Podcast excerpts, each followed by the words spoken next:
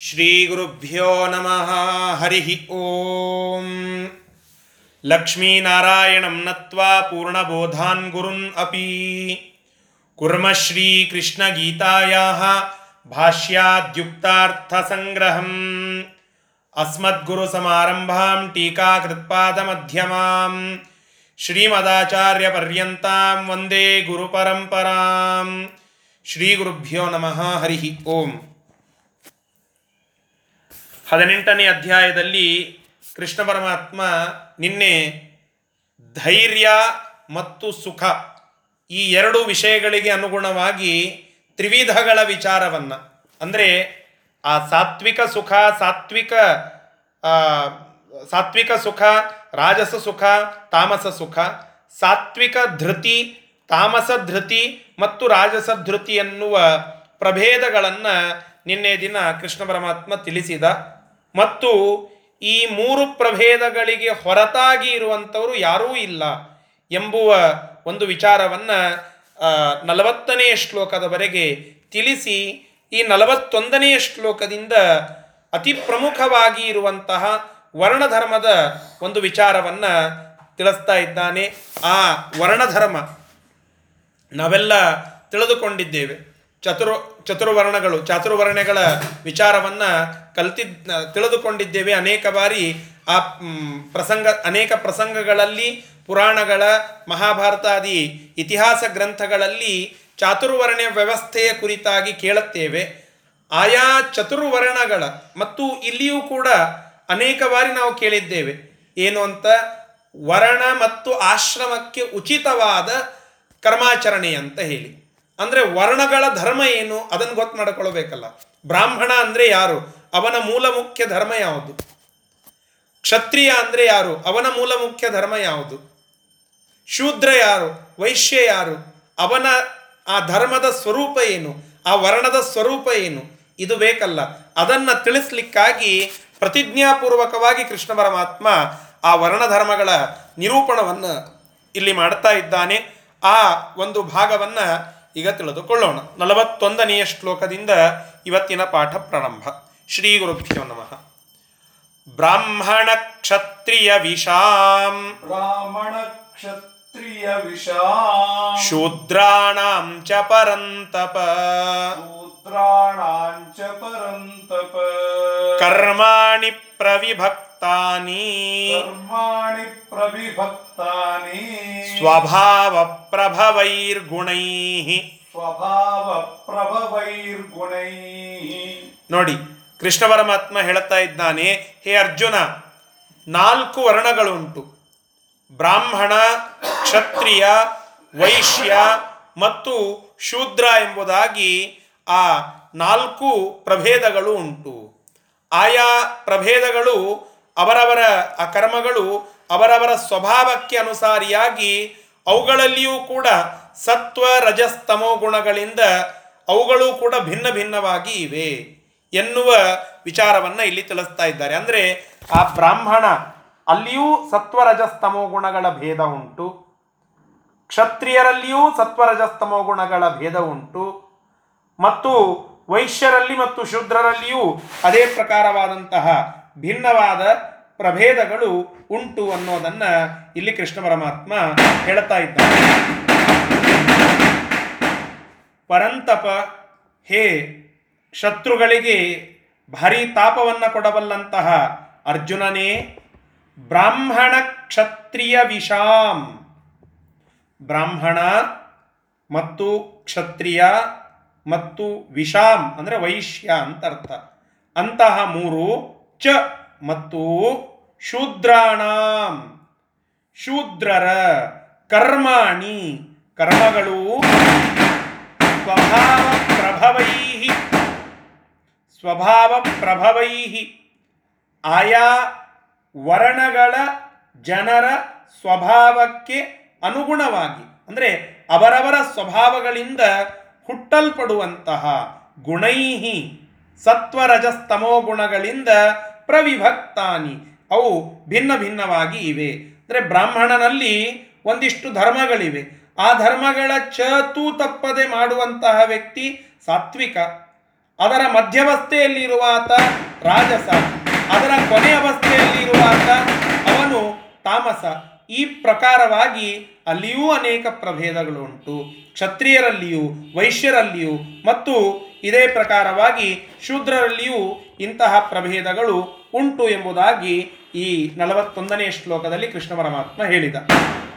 ಆ ಬ್ರಾಹ್ಮಣರು ಯಾವ ಪ್ರಕಾರವಾದಂತಹ ಕರ್ಮಗಳನ್ನು, ಧರ್ಮಗಳನ್ನು ಆಚರಣೆ ಮಾಡಬೇಕು? ಅದನ್ನ ಹೇಳ್ತಾ ಇದ್ದಾರೆ ನಲವತ್ತೆರಡನೆಯ ಶ್ಲೋಕದಲ್ಲಿ. ಶಮೋದಮಸ್ತಪಶೌಚಂ. ಶಮೋದಮಸ್ತಪಶೌಚಂ. ಕ್ಷಾಂತಿರಾರ್ಜವಮೇವ ಚ. ಕ್ಷಾಂತಿರಾರ್ಜವಮೇವ ಚ. ಜ್ಞಾನಂ ವಿಜ್ಞಾನಮಾಸ್ತಿಕ್ಯಂ. ಜ್ಞಾನಂ ವಿಜ್ಞಾನಮಾಸ್ತಿಕ್ಯಂ. ಬ್ರಹ್ಮಕರ್ಮ ಸ್ವಭಾವಜಂ. ಬ್ರಹ್ಮ ಕರ್ಮ ಸ್ವಭಾವಜಂ. ನೋಡಿ, ಬ್ರಾಹ್ಮಣ ಯಾರು ಅನ್ನೋದಕ್ಕೆ ಒಂದು ಡೆಫಿನಿಷನ್ ಅನ್ನ ಇಲ್ಲಿ ಬರೀತಾ ಇದ್ದಾರೆ. ಯಾರು ಬ್ರಾಹ್ಮಣ? ಶಮಃ, ಕೇವಲ ಬ್ರಹ್ಮ, ಬ್ರಾಹ್ಮಣರ ಮಕ್ಕಳಾಗಿ ಹುಟ್ಟಿದ್ದಕ್ಕೆ ನಾವು ಬ್ರಾಹ್ಮಣರ ಸರ್ವಥ ಅಲ್ಲ. ಬ್ರಾಹ್ಮಣರು ಅಂದರೆ ಯಾರು? ಅದನ್ನು ಹೇಳ್ತಾ ಇದ್ದಾನೆ ಕೃಷ್ಣ ಪರಮಾತ್ಮ. ಶಮಃ, ಶಮ ಶಮ ಅಂತ ಎರಡು. ಶಬ್ದಗಳು. ಶಮ ಅಂತಂದರೆ ಭಗವನ್ನಿಷ್ಠ ಬುದ್ಧಿ ಶಮ ಭಗವಂತನಲ್ಲಿ ನಮ್ಮ ಬುದ್ಧಿ ನಿಷ್ಠ ಅದರಲ್ಲಿ ಇರಬೇಕು.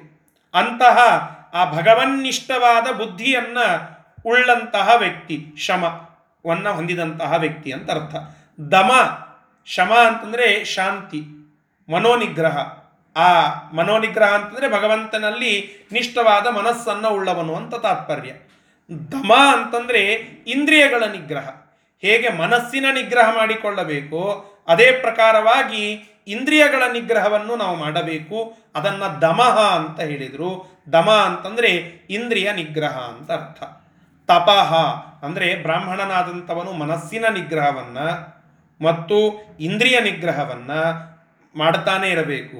ತಪಃ ಬ್ರಹ್ಮಚರ್ಯದ ತಪಸ್ಸು ಬ್ರಹ್ಮಚರ್ಯವೇ ಮೊದಲಾದಂತಹ ತಪಸ್ಸುಗಳನ್ನು ಆಚರಣೆ ಮಾಡುತ್ತಾ ಇರಬೇಕು. ಕಾಯೇನ ವಾಚಾ ಮನಸ ಎಲ್ಲ ಪ್ರಕಾರವಾದಂತಹ ತಪಸ್ಸುಗಳನ್ನು ಅವನು ಸದಾಕಾಲ ಮಾಡುತ್ತಾ ಇರಬೇಕು. ಇಂತಹ ಕೇವಲ ಕಾಯಾ ತಪಸ್ ಕಾಯೇಣ ತಪಸ್ಸು ಅಂತ ಹೇಳಿ ನಾವು ಏಕಾದಶಿಯಾದಿ ವ್ರತಗಳನ್ನು ಮಾಡಿ ಮನಸ್ಸನ್ನ ಅಶುದ್ಧವಾಗಿ ಇಟ್ಟುಕೊಂಡು ಅಥವಾ ಬಾಯಿಯಿಂದ ಕೆಟ್ಟ ಮಾತುಗಳನ್ನು ಆಡ್ತಾ ಇದ್ದರೆ ಅದು ಸಂಪೂರ್ಣತೆ ಸಿಗೋದಿಲ್ಲ. ಕೇವಲ ನಾನು ಮನಸ್ಸಿನಿಂದ ಬಹಳ ಶುದ್ಧ, ಅತೀ ಭಕ್ತಿ ಉಳ್ಳವನು ಮಾತಿನಿಂದ ಒಳ್ಳೆ ಮಾತುಗಳನ್ನು ಆಡುತ್ತೇನೆ. ಆದರೆ ಏಕಾದಶಿಯಾದಿ ವೃತಗಳನ್ನು ನಮಗೆ ಹೇಳಬೇಡಿ ಅಂತ ಹೇಳಿ ಆ ವೃತಗಳನ್ನು ಬಿಟ್ಟು ಕೇವಲ ಮನಸ್ಸಿನಿಂದ ಮಾತಿನಿಂದ ಮಾಡಿದರೆ ಅದೂ ಅಪೂರ್ಣತೆ. ಕಾಯೇಣ ವಾಚ ಮನಸ. ದೇಹದಿಂದ, ಮೈಯಿಂದ ಮತ್ತು ಮನಸ್ಸಿನಿಂದ, ಅದರಂತೆ ಮಾತಿನಿಂದ. ಮೈ ಮನಸ್ಸು ಮಾತು. ಈ ಮೂರು ಮಗಳಿಂದ ನಾವು ತಪಸ್ಸನ್ನ ಮಾಡಿದರೆ ನಮ್ಮ ಆ ಶುದ್ಧಿ ಬ್ರಾಹ್ಮಣ್ಯದ ಅಸ್ಮಿತೆ ಅದು. ಇಲ್ಲದಿದ್ದರೆ ಅದು ಅಲ್ಲ.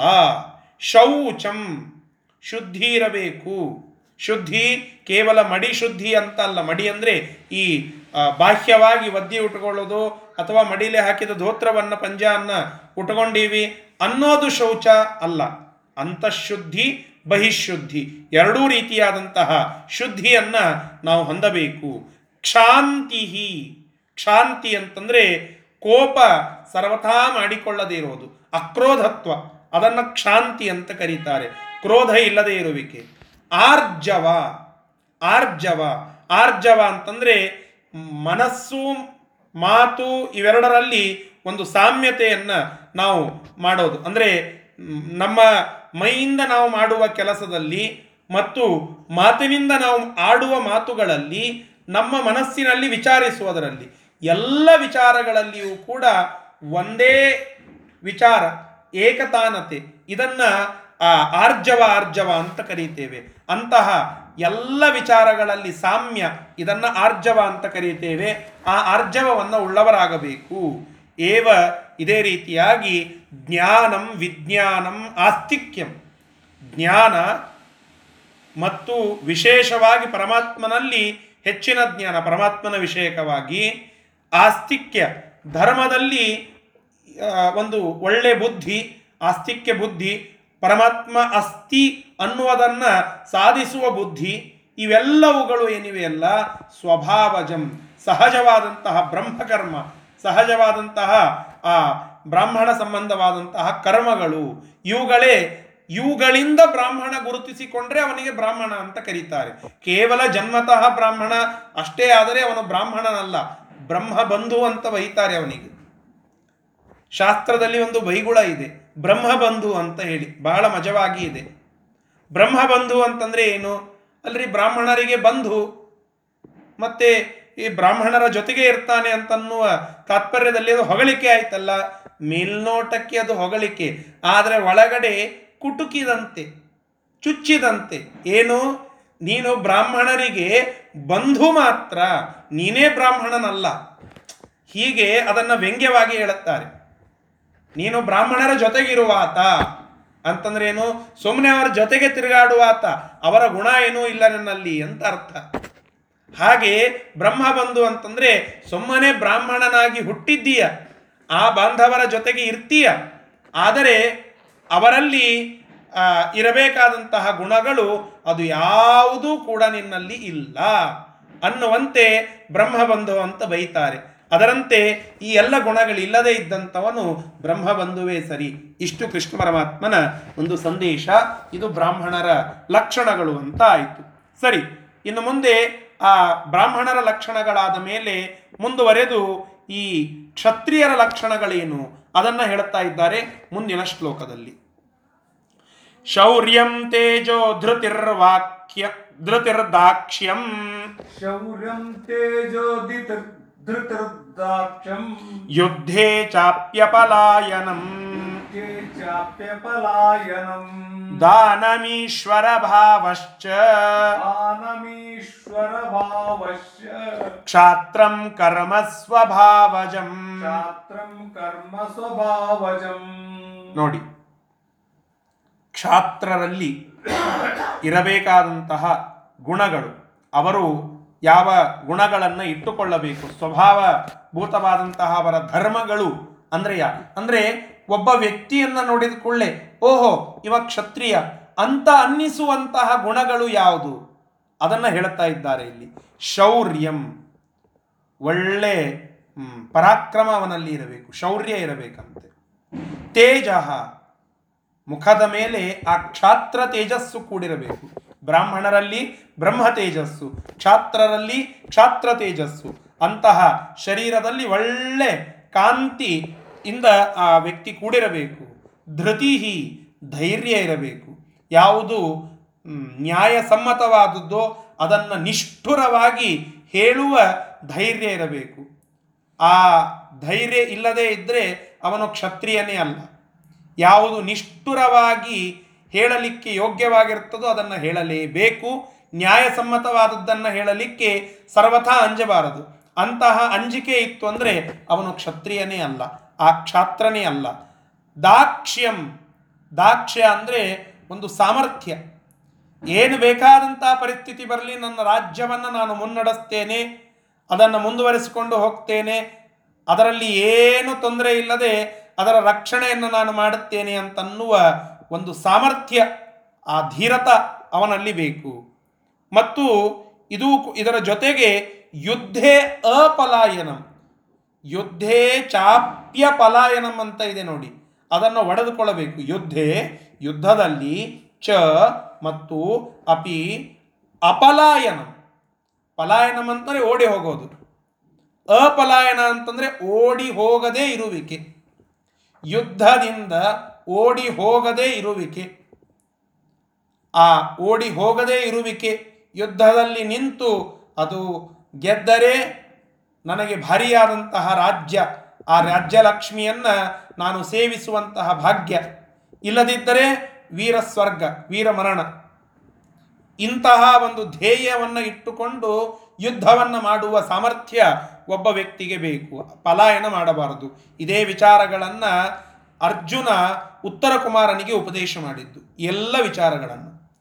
ಕ್ಷಾತ್ರನಾದಂತಹ ವ್ಯಕ್ತಿ ಹೇಗಿರಬೇಕು?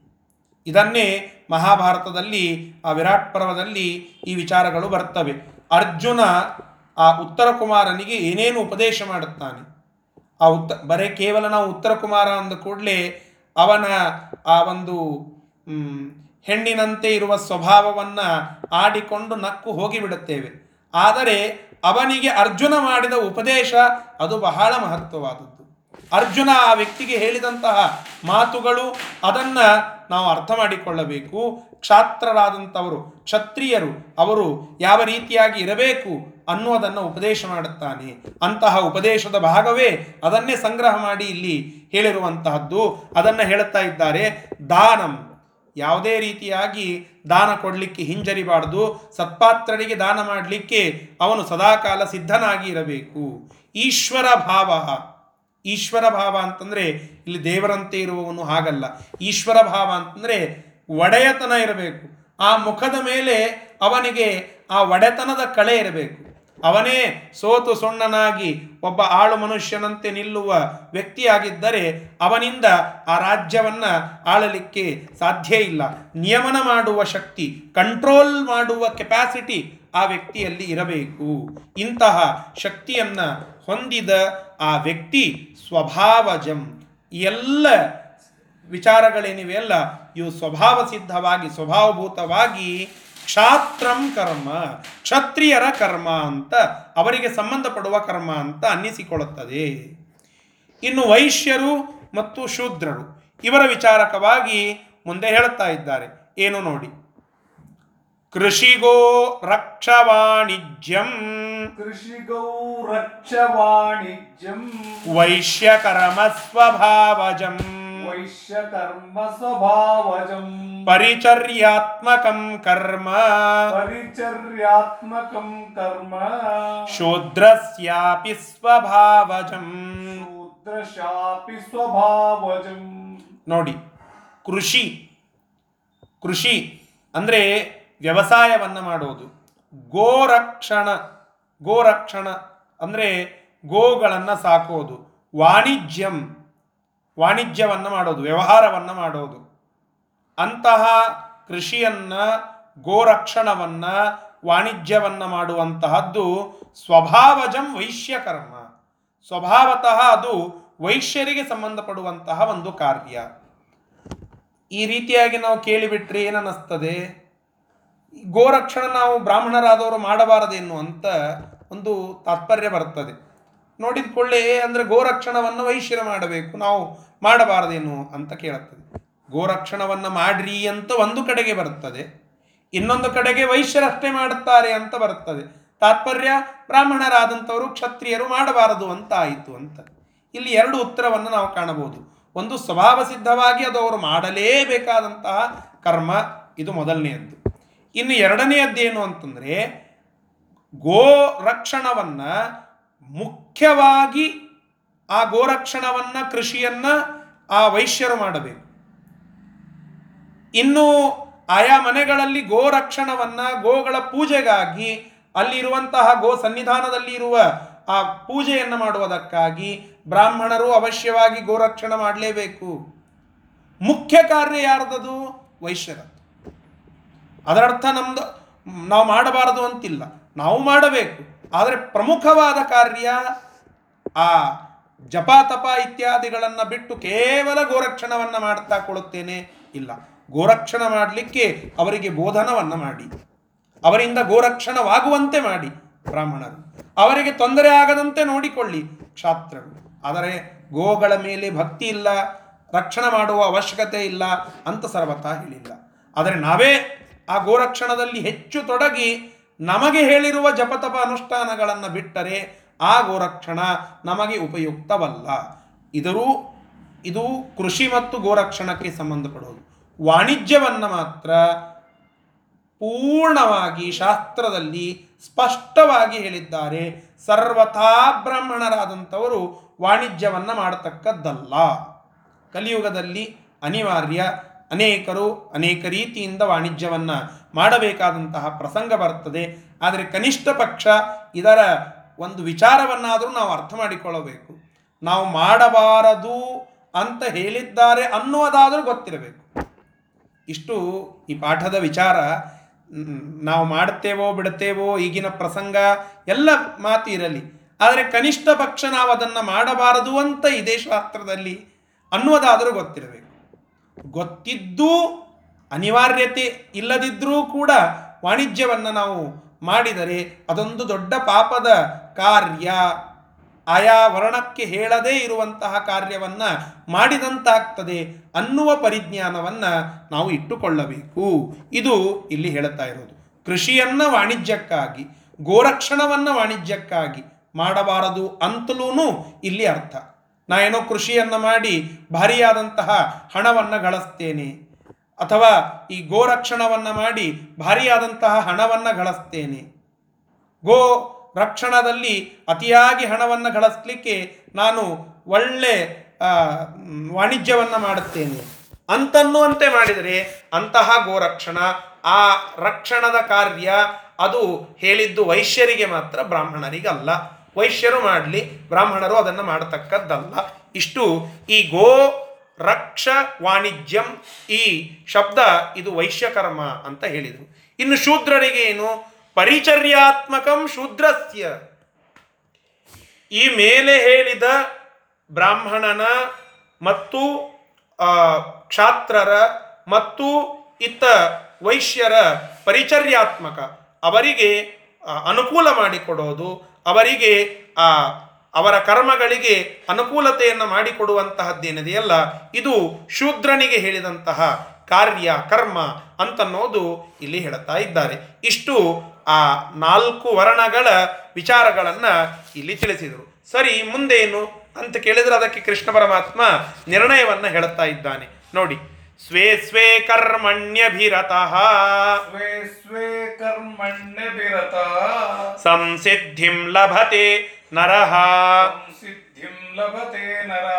ಸ್ವಕರ್ಮ ನಿರತ ಸಿದ್ಧಿಂ ಸ್ವಕರ್ಮ ನಿರತ ಸಿದ್ಧಿಂ ಯಥಾ ವಿಂದತಿ ತತ್ಶೃಣು ಯಥಾ ವಿಂದತಿ ತತ್ಶೃಣು ನೋಡಿ ಸ್ವೇ ಸ್ವೇ ಕರ್ಮಣಿ ಅಭಿರತಃ ಯಾರು ತಮ್ಮ ತಮ್ಮ ವರ್ಣಗಳಿಗೆ ಉಚಿತವಾದ ವಿಹಿತವಾದ ಕರ್ಮಣಿ ಕರ್ಮದಲ್ಲಿ ಅಭಿರತಃ ಆಸಕ್ತಿಯನ್ನು ಹೊಂದಿದ್ದಾರೋ, ಅದರಲ್ಲಿ ತೊಡಗಿದ್ದಾರೋ ಅಂತಹ ನರಹ ಮನುಷ್ಯನು ಸಂಸಿದ್ಧಿಂ ಲಭತೆ, ಮೋಕ್ಷವನ್ನ ಪಡೀತಾನೆ.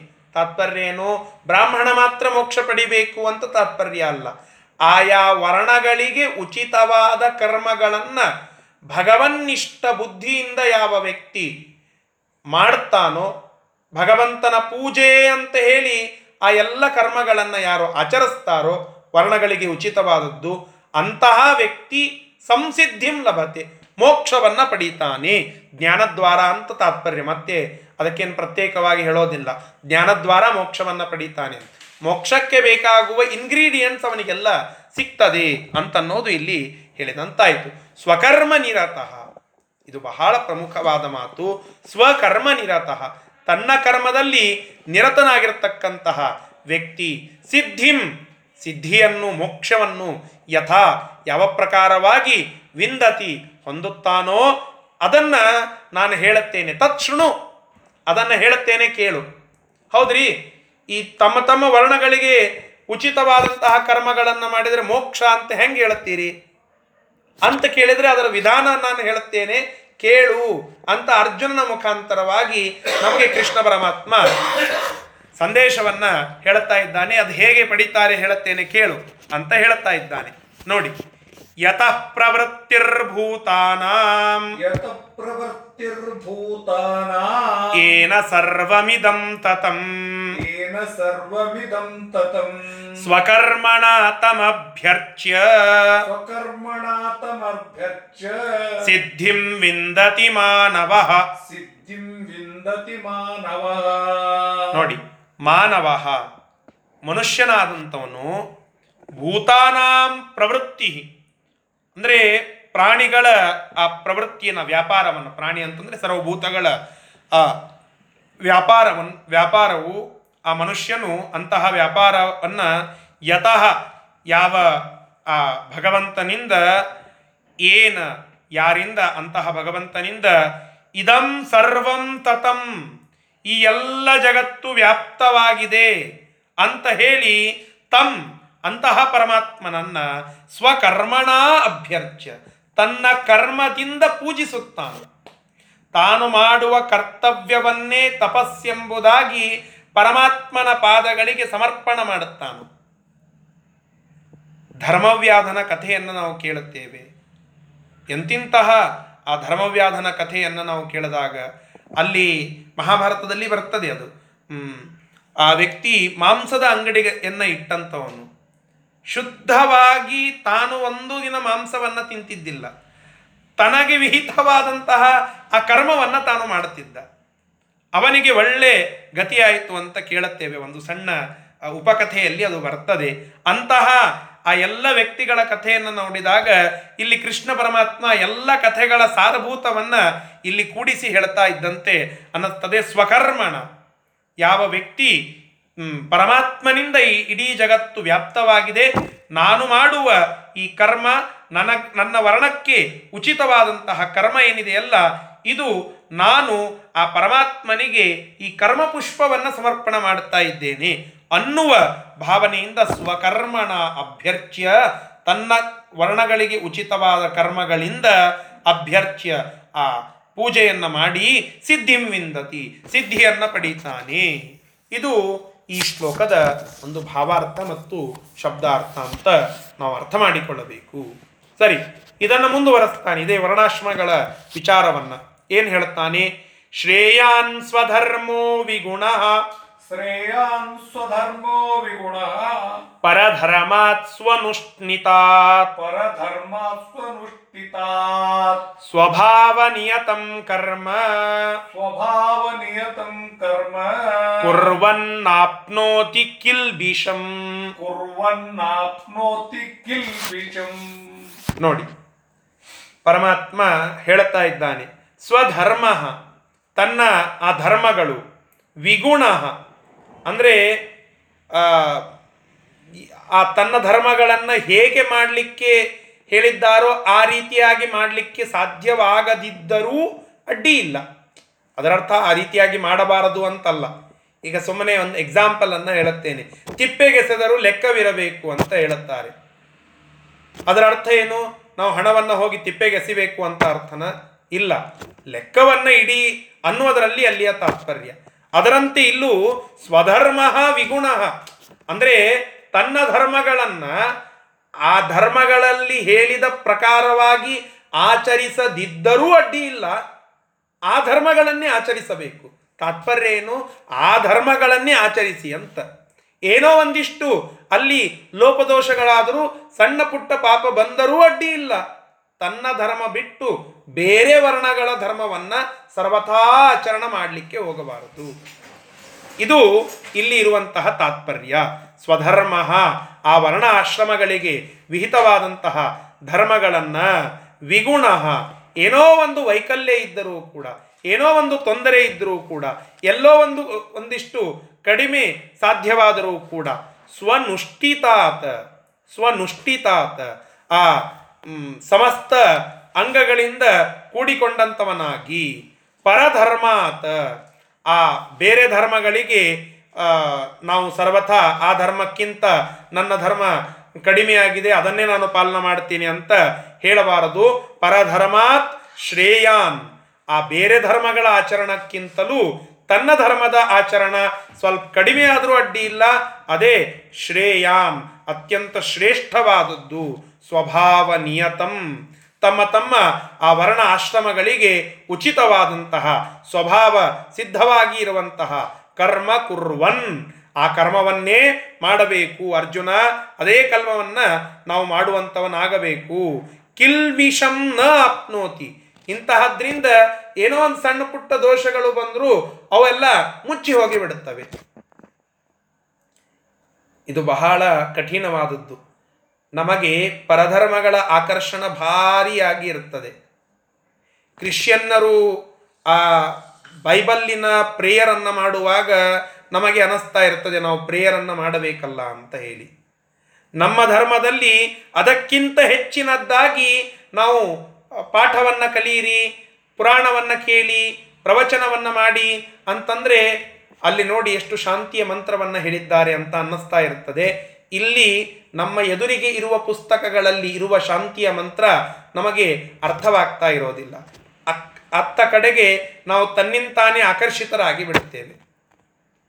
ಮುಸಲ್ಮಾನ್ ಬಾಂಧವರು ಅವರ ಆ ಹಬ್ಬದ ದಿನ ಎಲ್ಲರೂ ಒಗ್ಗಟ್ಟಾಗಿ ಐಕ್ಯಮತ್ಯದಿಂದ ತಾವು ಒಂದು ಏನೋ ಒಂದಿಷ್ಟು ಆಚರಣವನ್ನು ಮಾಡುವಾಗ ನಮಗೆ ಅನ್ನಿಸಿ ಬಿಡುತ್ತದೆ ಏನಂತ? ನೋಡಿ, ಎಷ್ಟು ಸುಂದರವಾಗಿ ಐಕ್ಯಮತ್ಯದಿಂದ ಬಾಂಧವರಂತೆ ಆಚರಣೆ ಮಾಡುತ್ತಾ ಇದ್ದಾರೆ ಅಂತ. ಅತ್ತ ಆಕರ್ಷಣವಾಗ್ತದೆ. ಇದು ಸ್ವಭಾವ. ಜಗತ್ತಿನಲ್ಲಿ ಇಂತಹ ಅನೇಕ ಗುಣಗಳು ಇರ್ತವೆ. ಅತ್ತ ಒಂದು ಇನ್ನೊಂದು ಧರ್ಮವನ್ನು ನಾವು ನೋಡಿದರೆ, ಆ ಧರ್ಮವೇ ಭಾರಿ ಶ್ರೇಷ್ಠ ಅಂತ ಅನ್ನಿಸುವಂತೆ ನಮಗೆ ಅತ್ತ ಆಕರ್ಷಣೆ ಆಗಿಬಿಡುತ್ತದೆ. ಆದರೆ ನಮ್ಮ ಎದುರಿಗೆ, ನಮ್ಮ ಗ್ರಂಥಗಳಲ್ಲಿ ಕೃಷ್ಣ ಪರಮಾತ್ಮ ಸ್ವತಃ ಪರಮಾತ್ಮನೇ ಒಂದೊಂದು ರೂಪದಿಂದ ಬಂದು ಉಪದೇಶವನ್ನು ಮಾಡಿ ಹೇಳಿದ್ದನ್ನ ಕೇಳಿ ಅಂತ ಹೇಳಿ ನೂರಾರು ಜನ ಹೇಳಿದರೂ ಕೂಡ ಅತ್ತ ನಮ್ಮ ಮನಸ್ಸು ಹೋಗ್ತಾ ಇರೋದಿಲ್ಲ. ಇದು ಭಾರಿಯಾದಂತಹ ಅನಾಹುತಕ್ಕೆ ಎಡೆ ಮಾಡಿಕೊಡುತ್ತದೆ. ಇದರಿಂದಲೇನೆ ಅನೇಕ ರೀತಿಯಾಗಿ ಇಂಟರ್ಕಾಸ್ಟ್ ಮೊದಲಾದಂಥವುಗಳು ಆಗುವಂತಹ ಪ್ರಸಂಗ ಬರುತ್ತದೆ. ಅಂತರ್ಜಾತೀಯ ವಿವಾಹ ಆಗುವಂತಹ ಪ್ರಸಂಗ ಬರುತ್ತದೆ. ನಾವು ಮುಖ್ಯವಾಗಿ ಗಮನದಲ್ಲಿ ಇಟ್ಟುಕೊಳ್ಳಬೇಕಾದಂತಹ ಕೃಷ್ಣನ ಮಾತು ಈ ಒಂದು ಸಮಾಜದ ಪಿಡುಗಿಗೆ, ಕೃಷ್ಣ ಪರಮಾತ್ಮನ ಒಂದು ಸೊಲ್ಯೂಷನ್ ಅಥವಾ ಒಂದು ಬೋಧನೆ. ಇದು ಶ್ರೇಯಾನ್ ಸ್ವಧರ್ಮೋ ವಿಗುಣ. ನಮ್ಮ ಧರ್ಮದಲ್ಲಿ ಏನೋ ಒಂದಿಷ್ಟು ಅಡೆತಡೆಗಳು ಬಂದು ಸ್ವಲ್ಪ ಕಡಿಮೆ ಆದರೂ ಅಡ್ಡಿ ಇಲ್ಲ. ನಾವು ನಮ್ಮ ಧರ್ಮಗಳನ್ನೇ ಪಾಲನ ಮಾಡಬೇಕು. ಪರಧರ್ಮ ಸಹಿಷ್ಣುಗಳಾಗಿ ನಮ್ಮ ಧರ್ಮವನ್ನು ನಾವು ಪಾಲನ ಮಾಡಬೇಕು. ಸರ್ವಥಾ ಪರಧರ್ಮವನ್ನು ನಾವು ಪಾಲನ ಮಾಡುವುದು ಅದು ಉಚಿತವಾದದ್ದಲ್ಲ ಅನ್ನೋದು ಕೃಷ್ಣ ಪರಮಾತ್ಮನ ಸಂದೇಶ. ನಮ್ಮ ಧರ್ಮ ಅದು ಅದರ ಅದರ ಆಚರಣೆ ಪೂರ್ಣವಾಗಿ ಮಾಡಲಿಕ್ಕೆ ಸಾಧ್ಯವಾಯಿತು. ಅವಶ್ಯವಾಗಿ ಮಾಡೋಣ. ಸ್ವಲ್ಪ ಕಡಿಮೆ ಆದರೂ ಅಡ್ಡಿ ಇಲ್ಲ. ಅದರಿಂದ ಪಾಪ ಬರಲಿಕ್ಕಿಲ್ಲ ಅಂತ ಇಲ್ಲಿ ಕೃಷ್ಣ ಪರಮಾತ್ಮ ಹೇಳುತ್ತಾ ಇದ್ದಾನೆ. ಕಿಲ್ಮಿಷಂ ನ ಆಪ್ನೋತಿ. ಸ್ವಲ್ಪ ಏನೋ ನಿಮಗೆ ವೈಕಲ್ಯ ಇದೆ, ಬಡತನ ಇದೆ, ಏನೋ ತೊಂದರೆ ಆಗಿದೆ. ಇವತ್ತು ತುಪ್ಪದ ದೀಪ ಹಚ್ಚಲಿಕ್ಕಾಗಿಲ್ಲ. ಅಡ್ಡಿ ಇಲ್ಲ. ಅದರಿಂದ ಬರುವ ಪಾಪ ಅದೇನೋ ಬಹಳ ನಿಮ್ಮನ್ನು ಬಾಧಿಸೋದಿಲ್ಲ. ಆದರೆ ಪರಮಾತ್ಮನ ಸಿದ್ಧಾಂತಕ್ಕೆ ವಿರುದ್ಧವಾಗಿ ನಿಮ್ಮ ವರ್ಣವನ್ನು ಬಿಟ್ಟು ಬೇರೆ ಧರ್ಮವನ್ನು ನೀವು ಪಾಲನ ಮಾಡಲಿಕ್ಕೆ ಹೋದರೆ ಅದಕ್ಕಿಂತ ದೊಡ್ಡದಾದಂತಹ ಒಂದು ಪಾಪ ಮತ್ತೊಂದಿಲ್ಲ ಅನ್ನೋದನ್ನು ಇಲ್ಲಿ ನಾವು ತಿಳಿಸಿ ಕೊಡ್ತಾ ಇದ್ದಾರೆ. ಅದನ್ನು ತಿಳಿದುಕೊಳ್ಳಬೇಕು.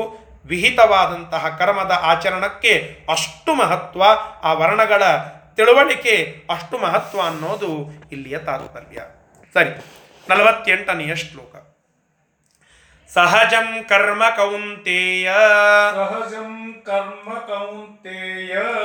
सदोषमपि न त्यजेत्। सदोप सदोषमपि न त्यजेत्। सर्वारम्भा हि दोषेण। सर्वारम्भा हि दोषेण।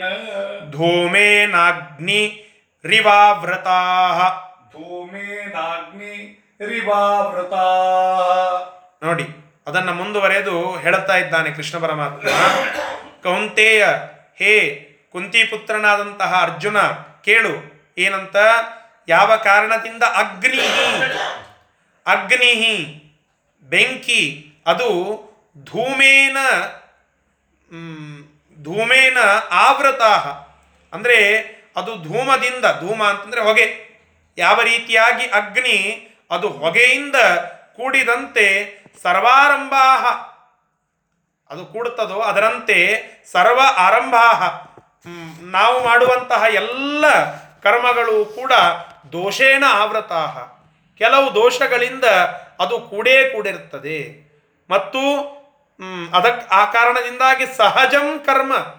ನಾವು ನಮ್ಮ ವರ್ಣ ಆಶ್ರಮಗಳಿಗೆ ವಿಹಿತವಾಗುವಂತಹ ಕರ್ಮವನ್ನು ಸದೋಷಂ ಅಪಿ. ಏನೋ ಒಂದು ದೋಷ ಇದ್ದರೂ ಕೂಡ ಆ ದೋಷದಿಂದ ಕೂಡಿ, ಆ ದೋಷದಿಂದ ಕೂಡಿ ಆದರೂ ಅಡ್ಡಿ ಇಲ್ಲ.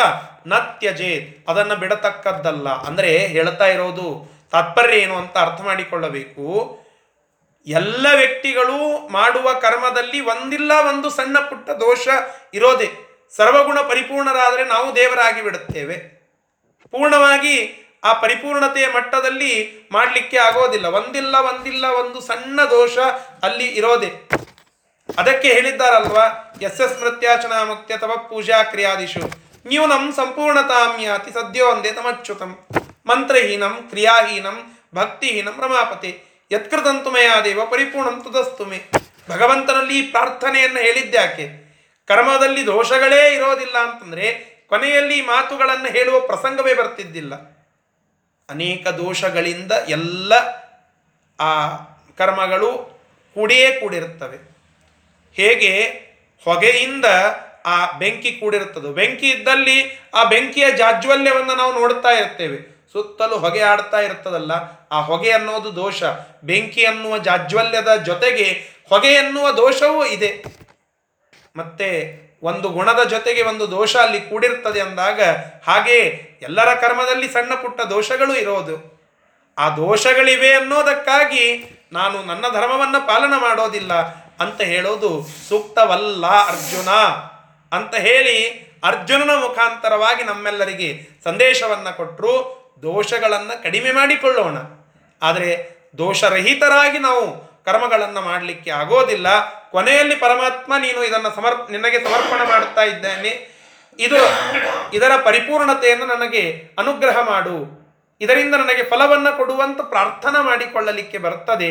ಆದರೆ ದೋಷ ಇವೆ ಅಂತ ಹೇಳಿ ನಾನು ಆ ಕರ್ಮವನ್ನೇ ಮಾಡೋದಿಲ್ಲ ಅಂತ ಹೇಳಿದರೆ ಅದು ಅತ್ಯಂತ ದುಷ್ಟವಾದದ್ದು ಮತ್ತು ಆ ಧರ್ಮವನ್ನ ಬೇರೆ ಧರ್ಮವನ್ನ ಪಾಲನ ಮಾಡುತ್ತೇನೆ ಅಂತ ಹೇಳೋದು ಅದು ಅತ್ಯಂತ ಹೀನವಾದದ್ದು ಅಂತ ಕೃಷ್ಣ ಪರಮಾತ್ಮ ಇಲ್ಲಿ ಸಂದೇಶವನ್ನ ಹೇಳಿದ ಸರಿ. ಅಸಕ್ತ ಬುದ್ಧಿ ಸರ್ವತ್ರ. ಅಸಕ್ತ ಬುದ್ಧಿ ಸರ್ವತ್ರ. ಜಿತಾತ್ಮ ವಿಗತ ಸ್ಪೃಹ ಜಿಗ ಜಿತಾತ್ಮ ವಿಗತ ಸ್ಪೃಹ ನೈಷ್ಕರ್ಮ್ಯ ಸಿದ್ಧಿಂ ಪರಮಾ. ನೈಷ್ಕರ್ಮ್ಯ ಸಿದ್ಧಿಂ